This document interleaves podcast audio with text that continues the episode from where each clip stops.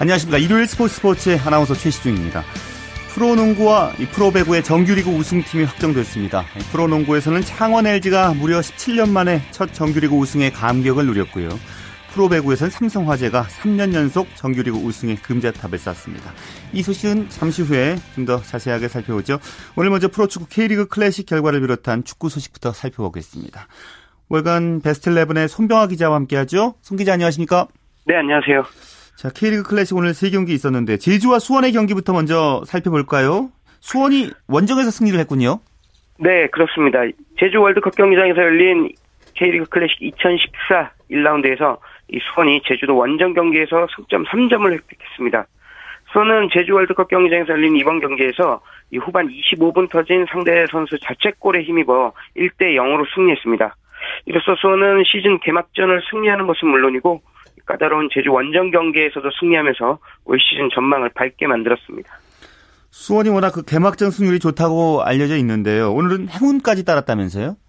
네, 수원은 오늘 경기 전까지 역대 K리그 개막전 14번 경기에서 9승 3무 2패로 64.3%의 높은 개막전 승률을 보였습니다. 반면 제주는 44.4%에 그쳤는데요. 이런 통계가 오늘 경기에서도 결과로 이어졌습니다. 수원은 시즌 첫 경기에서 강했던 면모를 계속 보이며 승리했고 제주는 홈에서 경기를 펼치고도 높지 않은 개막전 승률에 발목이 잡힌 것입니다.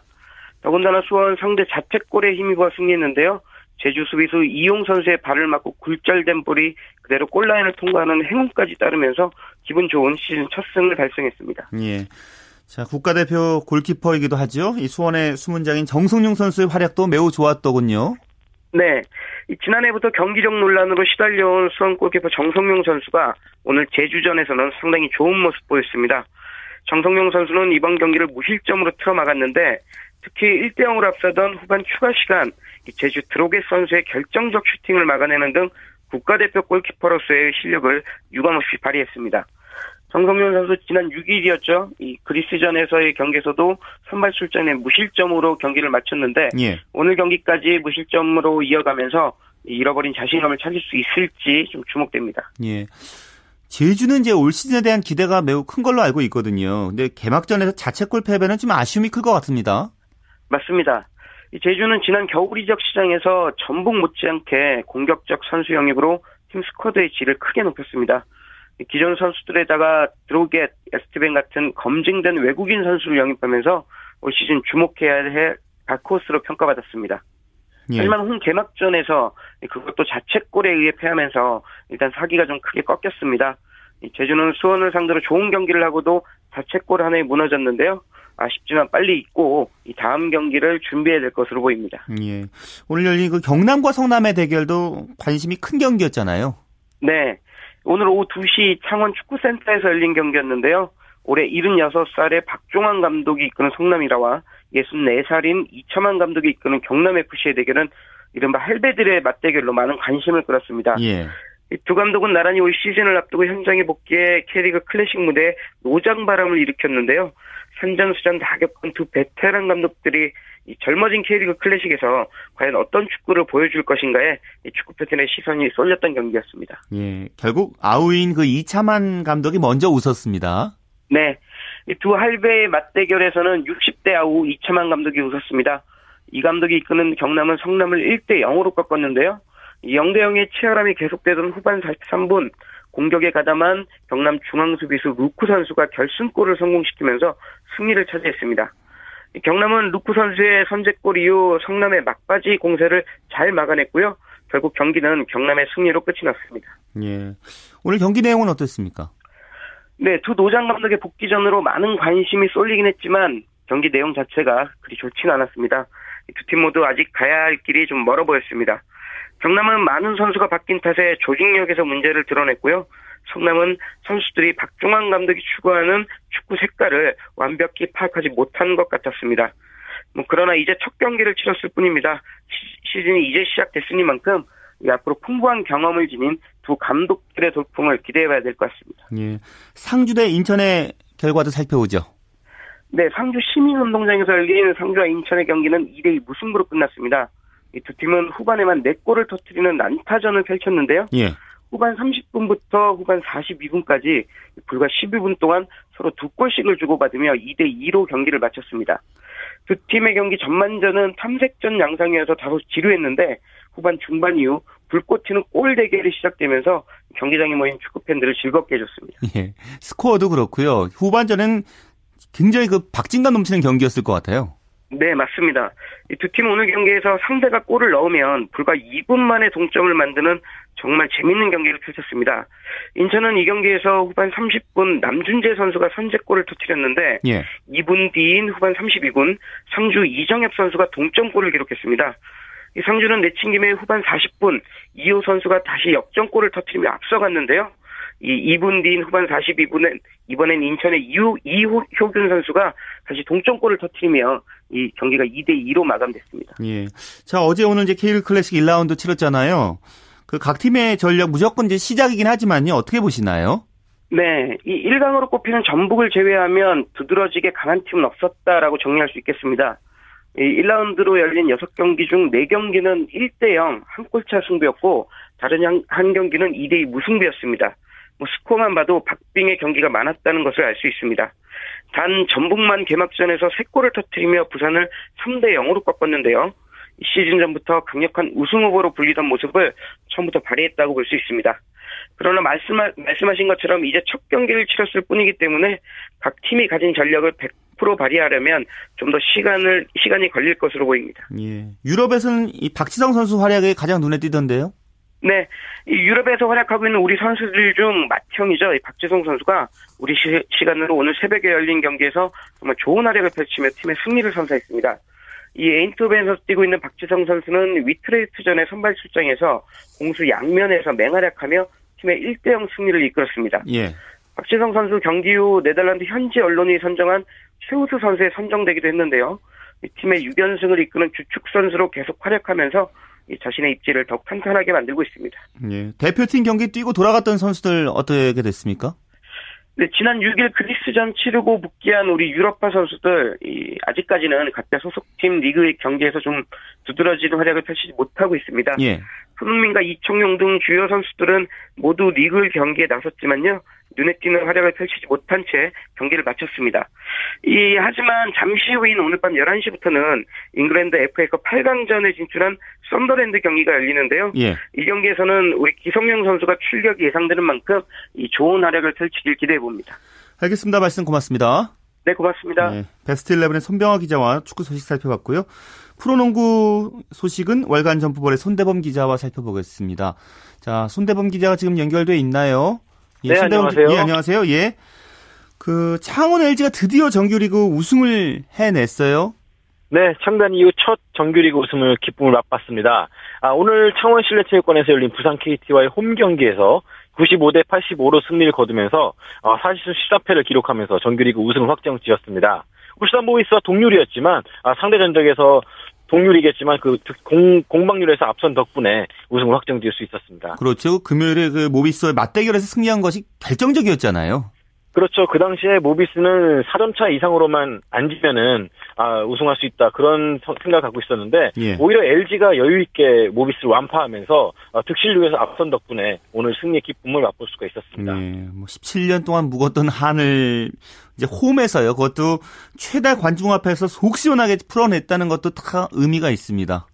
그렇죠. LG가 여태까지 청단 이후에 2위만 4번을 했던 그런 구단이었거든요. 예. 그만큼 우승에 대한 아쉬움이 많이 남았었는데 오늘 그 한을 풀었습니다. 오늘 창원 실내체육관에 8,734명이 입장했는데요. 예. 말 그대로 입추의 여지가 없었던 그런 안석이었다고 합니다. 그 열광적인 홈팬들 앞에서 우승까지 같이 한 기쁨의 기쁨까지 함께하는 음. 그런 기쁨을 나눴습니다. 뭐 LG가 이제 시즌 전부터 뭐 강력한 우승 후보로 전망되긴 했어도요. 우승을 확신할 수는 좀 없는 부분도 있었거든요. 그렇죠. LG가 비시즌 동안에 포인트가드 김시래, 그 슈터 문태종, 외국 선수 데이본 제퍼슨을 영입하면서 아, 순식간에 전력을 강화시키긴 했지만 아무래도 조직력 문제에 있어서 많은 의심을 사왔던 게 사실이거든요. 예. 하지만 이 젊은 선수들 중심이 된 만큼 이 시즌 중후반부터 연승을 타면서 우승에 대한 가능성을 키워왔고요. 여기에 문태종 선수의 노련미가 결국에는 LG의 우승 가능성을 굳힌 것 같습니다. 예, 뭐 선수들도 오늘 엄청나게 좀 기뻤을 것 같은데요. LG 우승의 원동력 어디에 있다고 보십니까?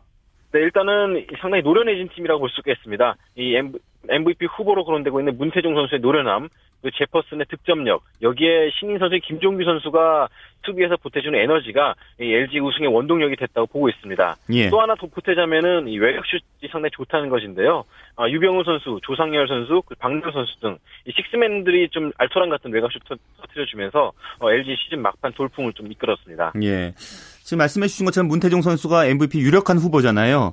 네. 이제 아직은 모르고 우리끼리만 이제 LG에서 MVP 뽑는다면 어떤 선수 뽑으시겠어요? 네, 일단은 김진 감독한테 이 부분을 물어봤었습니다. 예, 예. 김진 감독 같은 경우는 이 팀이 좀 어려울 때 리더십을 발휘해준 문태종 선수를 MVP 후보로 꼽겠다 그렇게 말을 했었는데, 예. 아저 같은 경우는 오히려 이 평균 17득점을 기록해준 이 데이본 제프슨을 꼽고 싶습니다. 예. 이 선수가 사실 러시아 득점왕이지만 이 초반만 해도 팀에 좀 녹아들지 못한 면을 보였거든요.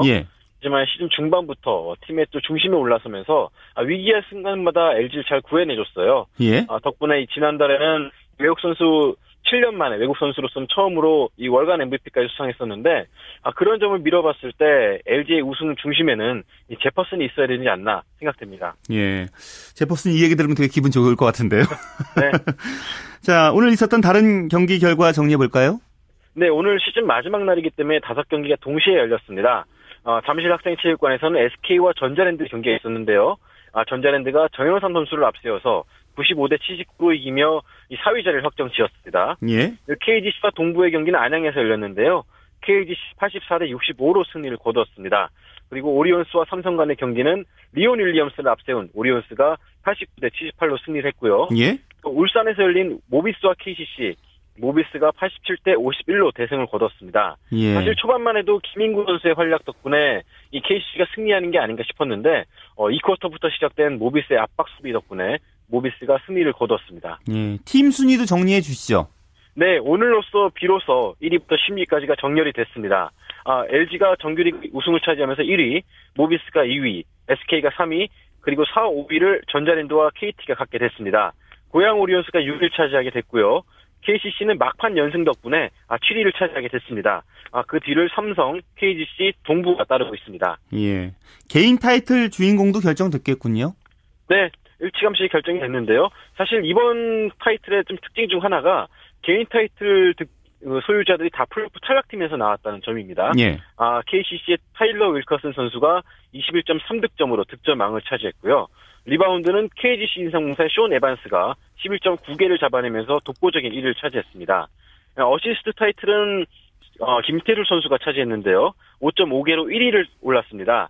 아, 사실 김민구 선수가 시즌 중반까지만 해도 1위를 달렸었는데 아, 김민구 선수가 이 중반에 이 애런 헤인즈와의 불미스러운 사건 이후에는 약간 페이스가 떨어지면서 1위 자리를 내주고 말았습니다. 예. 아, 블록 부분에서는 삼성의 허버트 힐 선수가 1.52개로 1위를 차지했고요. 스틸은 신인 선수인 김민구 선수가 1.78개로 1위에 올랐습니다. 예. 자, 이렇게 정규리그가 막을 내렸습니다. 간단하게나마 총평을 부탁드릴까요? 네, 올 시즌은 사실 KBL이 지난 시즌에 악몽을 씻은 그런 의미 있는 시즌이 아닌가 싶습니다. 아, 관중도 상당히 많이 올라왔고요. 무엇보다 승부 조작에 그런 인한 좀 어두운 이미지를 좀 벗어던지는 데 성공했습니다. 예. 아, 시즌 중후반부터 시작된 1위 경쟁, 그리고 4위 경쟁, 마지막으로 7위 경쟁까지 어, 마지막 날까지 순위가 결정되지 않았을 정도로 이 박빙의 승부를 연출하면서 어, 팬들을 다시 경기장으로 끌어올리는 데 성공했습니다. 예. 그 중심에는 이 특별한 신인들의 존재감도 무시할 수가 없는데요.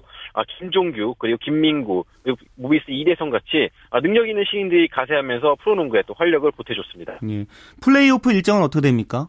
네, 플레이오프는 12일부터 시작이 됩니다. 아, 먼저 4, 5위인 전자랜드와 KT 간의 경기로 시작이 되는데요. 예. 아, 6강 플레이오프는 3전 2선 승제, 5전 3선 승제로 치러지고요.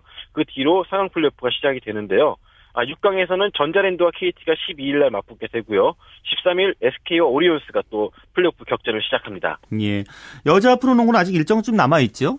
네, 여자 프로농구는 3월 17일 날 정규리가 끝나게 됩니다. 예. 하지만 오늘 이제 정규리그 아, 플레이오프 진출팀들이 모두 가려졌는데요. 예, 예, 예. 아, 신한과 삼성생명 간의 경기를 통해서 1위부터 3위까지가 결정이 됐습니다. 예. 오늘 어떤 결과 나왔습니까? 네, 오늘 삼성생명과 신한은행이 안산에서 맞붙었는데요. 아, 신한은행이 78대 61로 삼성생명을 꺾으면서 2위를 확정 지었고요. 반면에 삼성생명은 KB스타스와 이 3위 자리를 놓고 경쟁을 했었는데요. 오늘 경기를 패하면서 사실상 플레이오프 탈락이 확정됐습니다. 예. 이로써 정규리그 우승팀인 우리은행, 2위 신한은행, 그리고 3위 KB스타스가 결정이 됐습니다. 알겠습니다. 말씀 고맙습니다. 고맙습니다. 네, 월간 점프볼의 손대범 기자였습니다.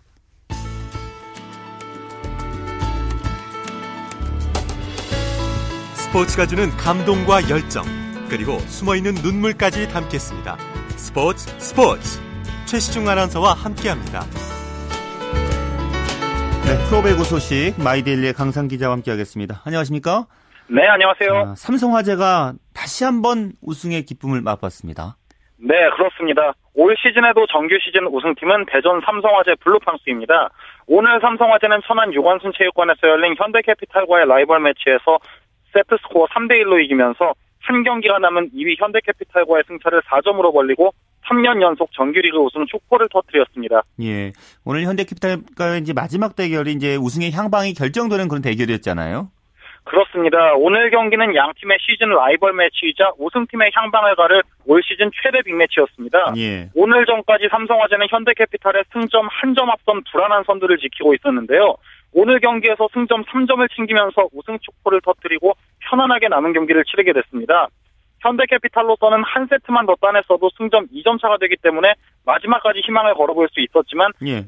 승점을 얻지 못하는 패배로 아. 쉽게 됐습니다. 오늘 좀 어렵지 않게 삼성화재가 승리를 거둬냈어요. 2세트까지는 사실 쉽지가 않았습니다. 1세트를 22대 22에서 연속 3실점 하면서 기선을 제압당했고요.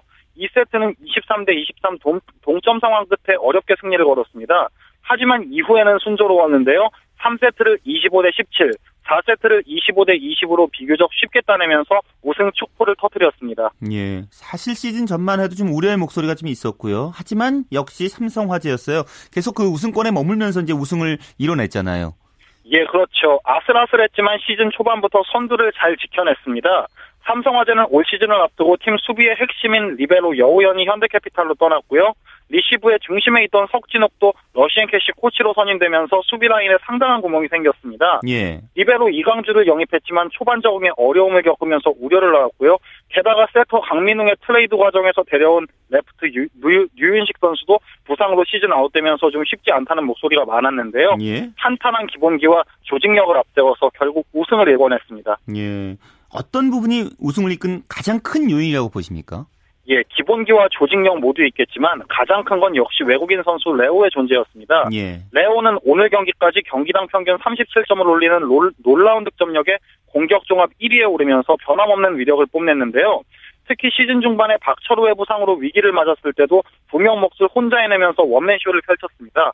오늘도 혼자 49점을 올리면서 삼성화재의 우승까지 이끈 정말 최고의 히어로가 됐습니다. 예. 남자부 오늘 한 경기 또 있었죠? 예, 수원에서 열린 경기에서는 러시앤캐시가 풀세트 접전 끝에 한국전력에 3대2 역전승을 거두고 시즌 10승에 성공했습니다. 예. 오늘 김세진 감독은 기존 주전 선수들보다 백업 선수들에게 기회를 주는 모습이었는데요. 강영준이 23점, 심경섭이 18점을 올리면서 충분한 가능성을 보여줬습니다. 그렇습니다. 또 러시앤캐시가 시즌 막판에 보인 모습은 다음 시즌을 기대하게 만드는 모습이거든요. 그렇습니다. 러시앤캐시는 개막 8연패에 빠지면서 신생팀의 한계를 절감하는 듯했지만 젊은 패기를 앞세워서 2라운드부터 치고 올라오기 시작했고요. 세터 이민규의 토스워크는 날이 갈수록 무르익고 있습니다. 예. 또한 바로티, 송명근의 공격력과 송희채의 리시브, 김규민의 속공 정확도까지 완벽하게 이제 톱니바퀴처럼 돌아가면서 상당히 좋은 모습을 보여줬고요. 예. 일단 국내 선수들의 성장세가 굉장히 무섭다는 점이 내년 시즌에도 희망을 이어갈 수 있다는 부분이죠. 예, 남자부 1, 2위는 이제 정해졌다고 봐야 되겠고요. 나머지 순위는 어떻게 됩니까? 예, 승점 44점인 대한항공이 3위고요. 39점에 우리카드가 4위입니다. LIG는 승점 37점으로 5위, 러시앤캐시가 32점으로 6위, 22점인 한국전력이 최하위인 7인데요. 한국전력도 온, 오늘 패하면서 올 시즌 최하위가 확정됐습니다. 예. 여자부도 오늘 한 경기 있었죠?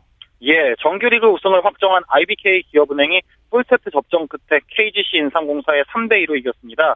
이정철 감독은 우승 확정 후에도 남은 경기를 실전처럼 임하겠다고 했는데요. 예. 삼각편대 활약이 참 좋았습니다.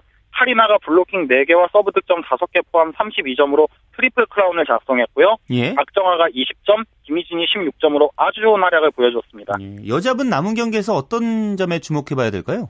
예, 여자부는 이미 1, 2위가 확정된 상황에서 3위 KGC 인삼공사가 하루빨리 플레이오프 진출을 확정하는 게 중요한데요. 예. 후보 능선을 넘었지만 아직 확정은 아닙니다.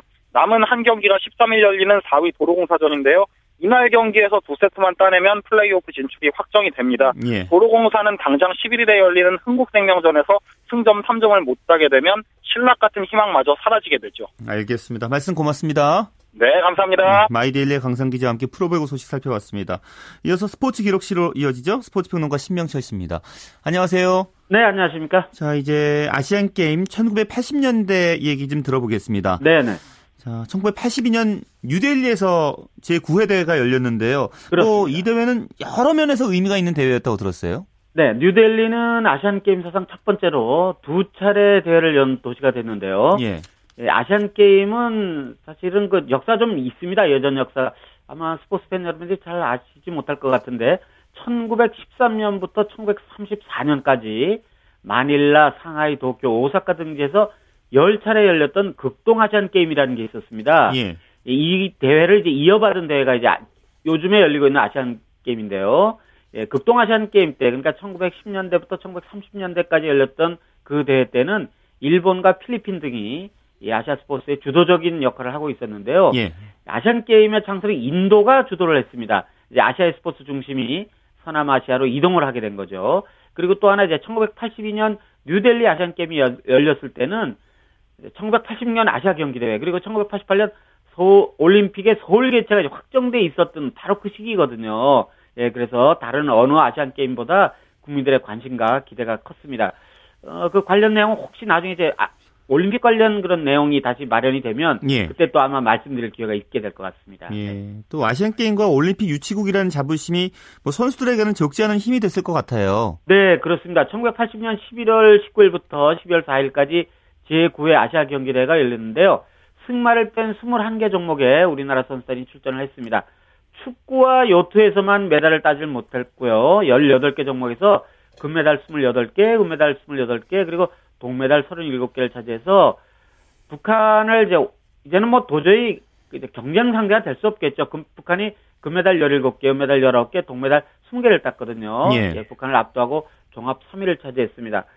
어, 금메달 61개, 그리고 은메달 51개, 동메달 41개 중국이 중국이 1974년 테란 대회 때 처음 아시안 게임에 출전했다는 말씀 드렸었고요. 예. 예, 그 대회 이후 세 번째 대회 만에 일본을 제치고 종합순위 1위에 올랐습니다. 이제 1982년이가 아시안 게임 말씀드렸는데 중국은 곧이어서 1984년 로스앤젤레스 올림픽에 또 출전하게 되지 않습니까? 그렇죠. 예, 그때 이후 그때를 계기로 예, 중국은 세계적인 스포츠 강국으로 발돋움하기 음. 시작을 하게 됩니다. 네, 그- 바로 1980년대입니다. 예, 그렇죠. 근데 이 대회에서 복싱이 아주 눈부시는 활약을 보였다면서요? 예, 복싱은 뭐 잘하시는 것처럼 1990년대 아니 1980년대 90년대까지만 해도 정말 효자 종목이었지 않습니까? 각종 그렇죠. 국제대회에서 예. 예, 예.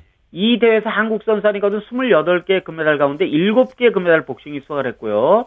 은메달 2개와 동메달 3개를 포함해서 12개 체급에 출전한 모든 선수가 메달리스트가 됐어요. 좀 놀라운 일 아닙니까? 출전한 선수가 다 메달 따고 왔습니다. 그렇군요. 그런데 더 놀라운 일이 있습니다. 이제 어, 다음 다음 시간쯤에 이제 이, 이 말씀을 예. 드리게 될것 같은데 4년 뒤인 1980년 서울 아시안 게임 때 우리나라가 열, 복싱 12개 전체급에서 금메달을 아. 따는 정말 믿기 어려운 그런 기록을 그랬었군요. 세, 예, 그런 기록을 세우게 되는 말하자면 1982년 뉴델리 대회는 일종의 예고편이었어요. 예. 그리고 이 대회에서 금메달을 딴 선수 가운데 복싱 프로복싱 좋아하시는 분들 다 기억하시죠? 문성길 선수 돌주먹. 예, 문성길 아, 선수가 기억나죠. 예, 예. 예. 이 대회 이제 금메달리스트인데 나중에 이제 프로로 전향을 해서 세계 챔피언이 됩니다. 예. 그리고 또 이제 기억이 나요. 그때쯤 되면 80년대 되니까는 네, 그. 아시아 인어로 불린 그 수영의 최윤희 선수 워낙 스타였잖아요. 네. 그 말씀을 좀 설명 길 수도 있는데 이 대회 3년 전인 1979년 충청북도에서 열린 제8회 전국 소년체육대회가 있었거든요. 예. 예, 그때 서울 은석초등학교 선수였어요. 최윤희 선수가. 근데 그때 기록을 잘 들으셔야 될 것 같아요. 여- 대형 여자 100m에서 1분 20초 75, 200m에서 2, 2분 49초 08을 기록하면서 2관왕에 오른 올랐는데요. 근데 이 대회 최윤희 선수가 15살의 어린 나이였어요. 이제는 뭐 중년의 여성입니다만은. 그렇죠. 그런데 예. 같은 종목에서 앞에 말씀드렸던 기록 좀 기억하시죠? 같은 종목에서 1분 06초 39, 2분 21초 96. 그러니까 엄청나게 기록을 아, 당긴 겁니다. 예, 예, 예. 예, 불과 3년 사이에. 그리고 개인 혼영에서도, 개인 혼영 200m에서도 예. 2분 24초 32로 금메달을 거머쥐었습니다. 그렇습니다. 이 대회에서 우리나라 선수로는 유일한 3관왕이고, 예. 아시아 경기대회에서는 또 첫 여자 3관왕이기도 어, 합니다. 저 네. 자세한 얘기는 또 다음 시간에 여쭤보겠습니다. 네. 말씀 고맙습니다. 네, 네, 고맙습니다. 스포츠 기록실 스포츠 평론가 신명철 씨였습니다.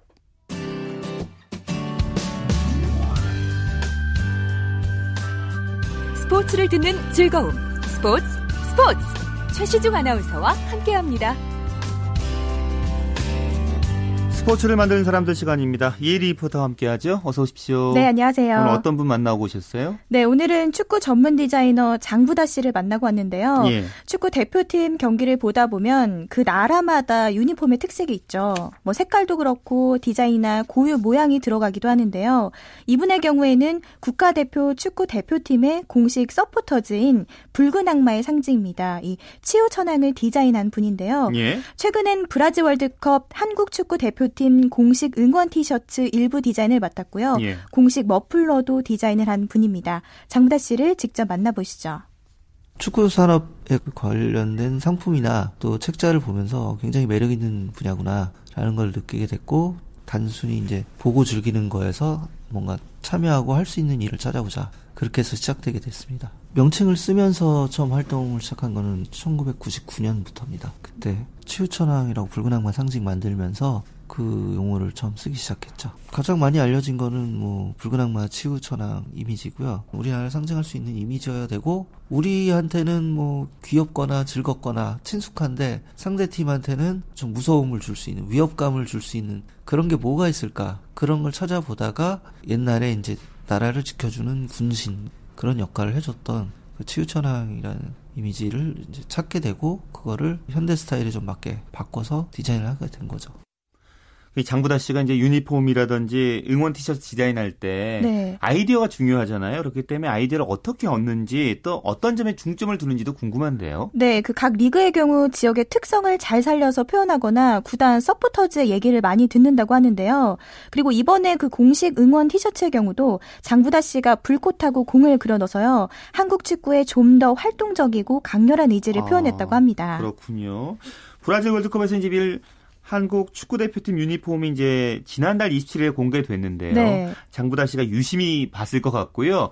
그 일반인과 좀 다를 것 같아요. 뭐라고 얘기를 하던가요? 네, 우선은 그 예전 유니폼하고 비교하면 그 국가대표 축구 대표팀의 그 이번에 상의 목 부분이 좀 달라졌어요. 그래서 한국의 전통적인 곡선미를 잘 살려서 상의 깃을 세웠는데요. 예. 장부다 씨는 어떻게 생각하는지 들어봤습니다.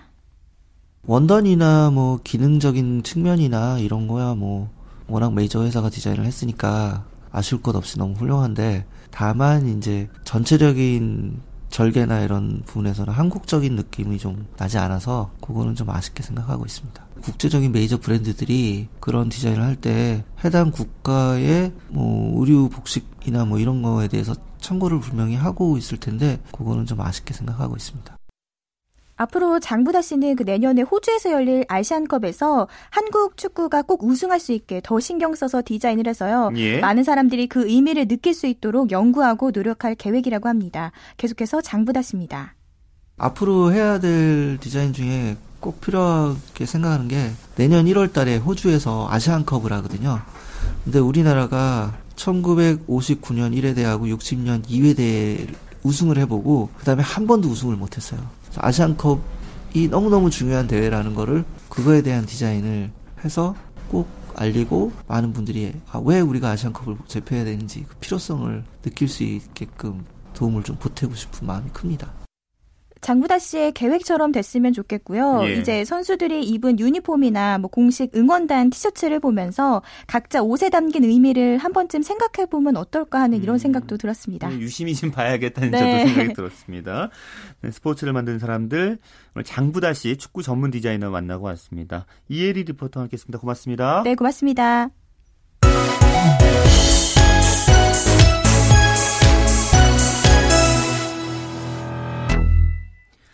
네, 한 주간 이슈가 됐던 스포츠계 소식을 취재 기자 통해서 정리해보는 시간입니다. 주간 취재 수첩 시간입니다. 경향신문 김세용 기자와 함께하겠습니다. 김 기자 잘 지내셨습니까? 네, 안녕하세요. 자, 오늘 박주영 선수 얘기 준비하셨네요. 네. 그 예전에도 이제 이 시간 통해서 박주영 선수 관련한 얘기를 좀 한 적이 있는데요. 네. 근데 뭐 13개월 만에 대표팀 뽑혀서 또 그리스전에서 결승골 넣었으니까 네. 또한 번 얘기 꼭 해야지요. 네. 네, 다른 얘기도 좀 있고요. 또 예. 월드컵도 다가왔죠. 예. 네, 지난주에 열렸던 그리스와 우리 대표팀의 평가전에서 박주영 선수가 13개월 만에 대표팀에 뽑혔습니다. 아, 그리고 전반에 이제 골을 넣으면서 한국이 2대 0으로 승리를 거두는데 뭐 큰 공헌을 했죠. 아, 그동안 뭐 박주영 선수 대표팀에 오래 뽑히지 않고 또 소속팀 아스널에서도 지금 또 팀을 왓포드로 좀 임대를 놨지만 거기서도 사실 그 좋은 시간은 보내지 못하고 있는 가운데 좀 경기력 논란 끝에 대표팀에 합류가 됐고 골까지 넣었어요. 어, 어쨌든 뭐 박주영 선수 입장에서는 공격수로서 골로 말했다.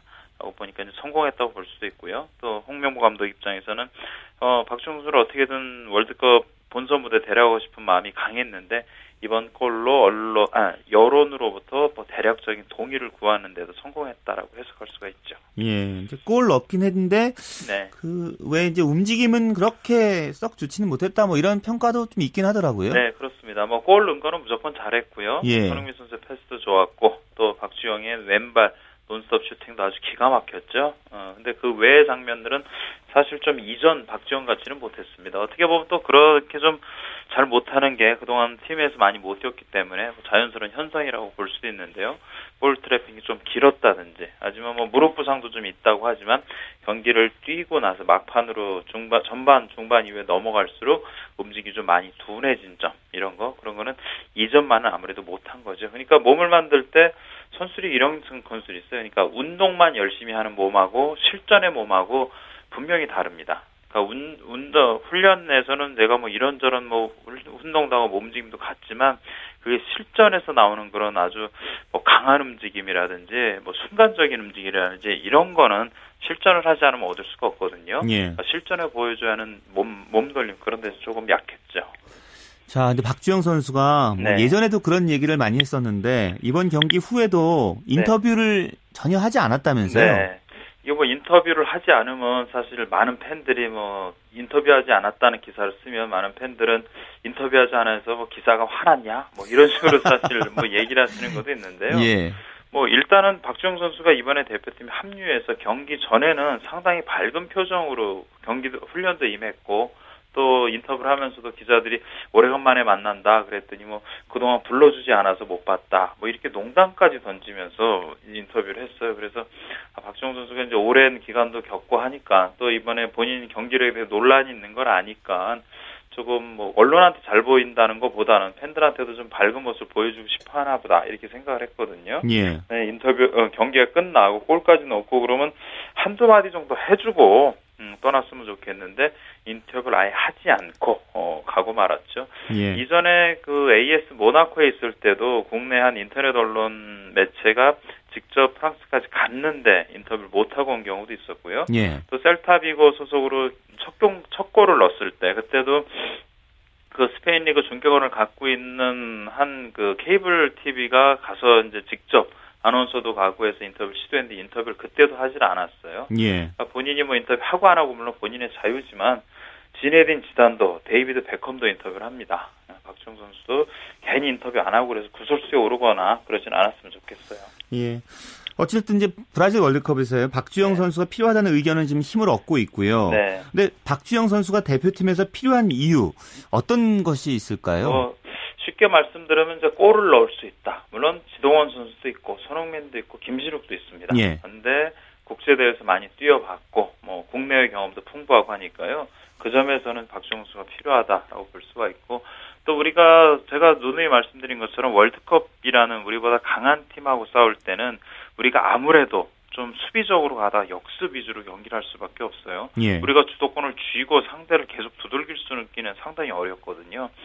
그러다 보면 수비 가 담도 해야 되고 또 수비에서 역습으로 가는 속도도 빨라야 되고 또 상대가 강한 수비수리니까 그 강한 수비들을 상대로 1대1화 뭐 강해야 되고 본인이 찬스를 동료들의 도움으로 얻지 못할 경우 본인이 직접 찬스까지 만들어야 되는 그런 역할을 해줄 수 있는 공격수가 필요해요. 예. 그런 거에 비교하면 뭐 김신욱 선수가 키는 크지만 개인적으로 이제 찬스를 만들거나 본인이 해결하는 능력 상대적으로 좀 떨어진다고 볼 수 있고, 그러니까 여러 가지 공격수로서 장단점이 있겠지만 박주영 선수가 많은 장점을 가지고 있는 것만은 분명하고요. 예. 뭐 아시아 대회를 한다 그러면 꼭 박주영 선수 합류할 필요는 없겠지만 그래도 우리보다 강한 팀을 상대로 월드컵에 뛴다고 하면 박주영 선수 정도가 온다고 하면 전력도 강화가 되고 또팬 어, 뛰는 선수들 입장에서도 마음이 상대적으로 좀 편해지게 되죠. 음, 그럼에도 불구하고 여전히 네. 이제 박주영 선수 이 대표팀 발탁에 대해서 거부감을 갖고 있는 팬들도 있긴 합니다. 그렇습니다. 이제 뭐 그런 거죠. 그동안 박주영 선수 병역 기피 의혹도 있었고 또 여러 가지 좋지 않은 모습들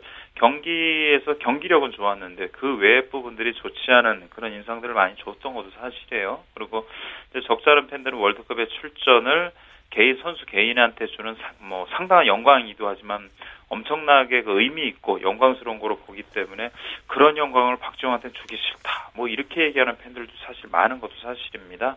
근데 저는 좀 냉정하게 봐주시길 바라는 게 박지영 선수가 물론 온다고 해서 우리가 무조건 강호를 이길 수 있다라고 장담은 못해요. 근데 박지영 선수가 합류를 하면 물론 컨디션 좋다는 전제하에 합류를 하면 대표팀의 기량이 전체적인 기량이 무조건 올라갈 건 확실하거든요.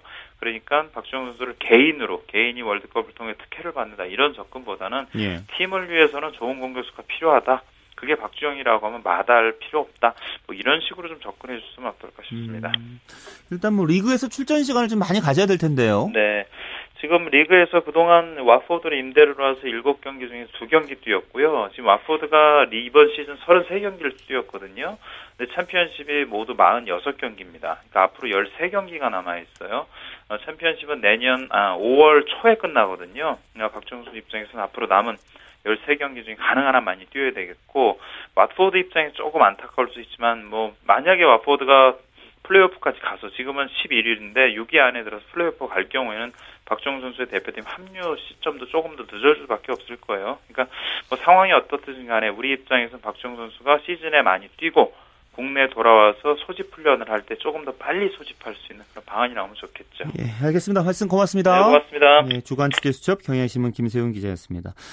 어, 프로야구 시범 경기 소식 전해드리죠. 롯데 루이스 히메네스가 어, 외국인 선수 첫 홈런포를 쏘아 올렸고요. 롯데는 NC를 14대 6으로 이겼습니다. 기아는 대구 원정 경기 삼성 라이온즈를 8대 3으로 꺾었고요. 대전에서는 홈팀 한화 이글스가 홈런과 2루타 하나씩을 터뜨린 김회성의 활약 덕에 SK를 3대 1로 이겼습니다. 목동에서는 넥센과 두산 9회까지 4대 4로 승부를 가리지 못했습니다. 오늘 준비한 소식 여기까지입니다. 평일은 다시 9시 35분부터 함께 하실 수 있습니다. 전 다음 주말에 뵙겠습니다. 함께 해주신 여러분 고맙습니다. 지금까지 스포츠 스포츠는 아나운서 최시중이었습니다.